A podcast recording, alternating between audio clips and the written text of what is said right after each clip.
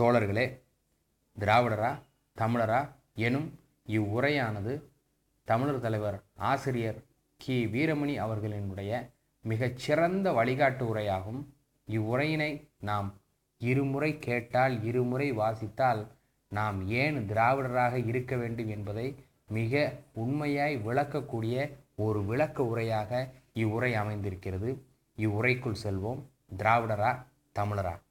தமிழர் என்பவர்கள் ஏதோ திராவிடர் என்பவர்களுக்கு பகைவர்களைப் போல சில அரசியல் கடை திறக்கும் புதிய வியாபாரிகளும் அரை வேக்காடுகளும் பக்குவமில்லாத வரலாறு தெரியாத இளைஞர்களை திசை திருப்ப முயல்வது அசல் கேலிக்கூத்தாகும். திராவிடர் திராவிடம் என்பது தமிழ் உணர்வு என்பதும் எதிரெதிரானவைகள் அல்ல.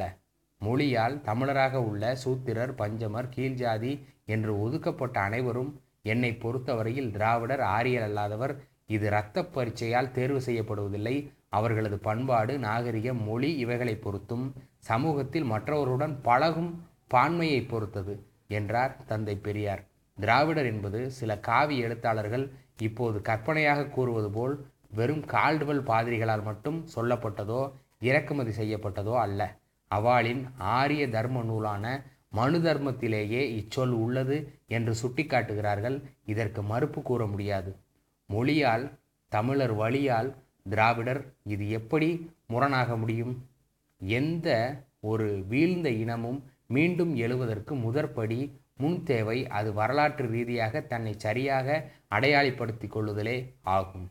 நம் இனத்திற்கு தமிழர் என்கிற போது பார்ப்பனர் உள்ளே புகுந்து நாங்களும் தமிழ் பேசுகிறோம் என்று கூறி ஊடுருவி மேலாதிக்கம் செலுத்தினர். உண்மையை தமிழ் பண்பாட்டை உண்மையான தமிழ் பண்பாட்டை அளித்தனர். எனவே மொழி மட்டும் இங்கு போதாது. அதனால்தான் தமிழ் கடல் மறைமலை அடிகளார் அவர்கள் பார்ப்பனர் தமிழர் அல்லர் என்று ஒரு தனி பகுதியையே விரிவாக எழுதியுள்ளார்.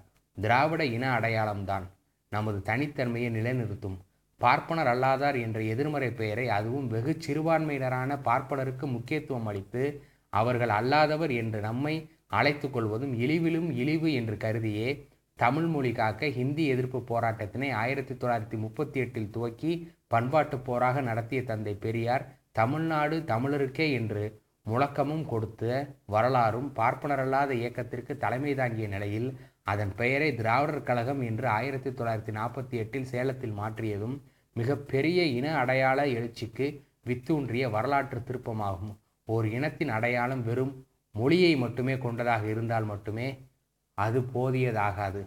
அதன் முக்கிய அடையாளம் அதன் பண்பாட்டு தலைமை ஆகும். அதன் நாகரிகத்தையும் உள்ளடக்கியதாக அது அமைய வேண்டும். அது மட்டுமல்லாது தமிழர் என்று கூறிக்கொண்டு பிற இனத்தவர் ஊடுருவி தமிழரின் சொந்த அடையாளத்தை பண்பாட்டை நாகரிகத்தை கலைகளை அழித்து ஒழித்து தமது பண்பாட்டை சுமத்தி பிறகு இதுவே நிலைத்ததாக ஒரு புதிய வரலாற்றையும் உருவாக்கி கொள்ளும் பேராபாயமும் உண்டு. எப்போதும் வெளியில் உள்ள கிளைகளும் கிளைகளில் தலைத்த இலைகளையும் விட முக்கியம் வேர்களே ஆகும்.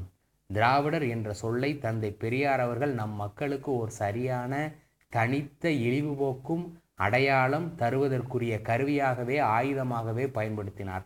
இந்த அடையாளம் தரப்பட்ட பின்புதான் நமது பண்பாடு நாகரிகம் மொழியின் தனித்தன்மை இவைகளின் பின்புலம் எழுச்சியூட்டும் சிந்துவெளி நாகரிகம் திராவிடர் நாகரிகம் தொடங்கி நாளது கீழடி ஆய்வு வரையில் சொல்லுவதற்கும் வெல்வதற்கும் வாய்ப்பாக அமைந்தது. திருவிடம் திராவிடம் வெறும் இடமல்ல நிலமல்ல. அது இன பண்பாட்டு அடையாளம். நனி நாகரீக தனித்த வரலாறு படைத்து வரும் கருவி.